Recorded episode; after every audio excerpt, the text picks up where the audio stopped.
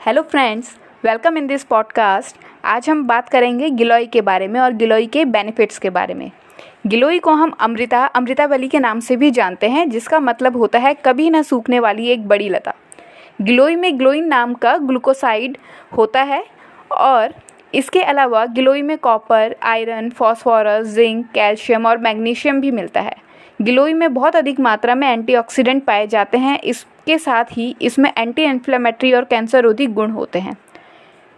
Friends, इन्हीं गुणों की वजह से यह बुखार, पीलिया, गठिया, डायबिटीज़, कब्ज, एसिडिटी, अपज, यूरिन संबंधी रोगों से आराम दिलाती है।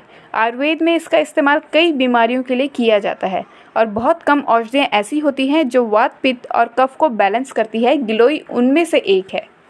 बरसात में होने वाले वायरल बीमारियाँ जैसे मलेरिया, डेंगू और चिकनगुनिया में गिलोई का सेवन किया जाता है।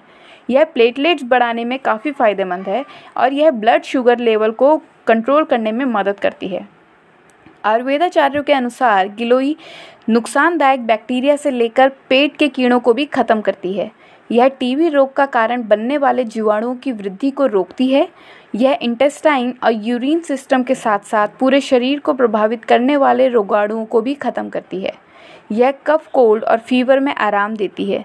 यह इम्यूनिटी को बढ़ाती है, यह कोलेस्ट्रॉल को मेंटेन करती है।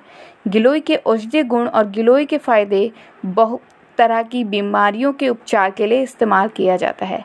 यह आँखों की बीमारी, कान की बीमारी एसिडिटी में भी इस्तेमाल किया जाता है।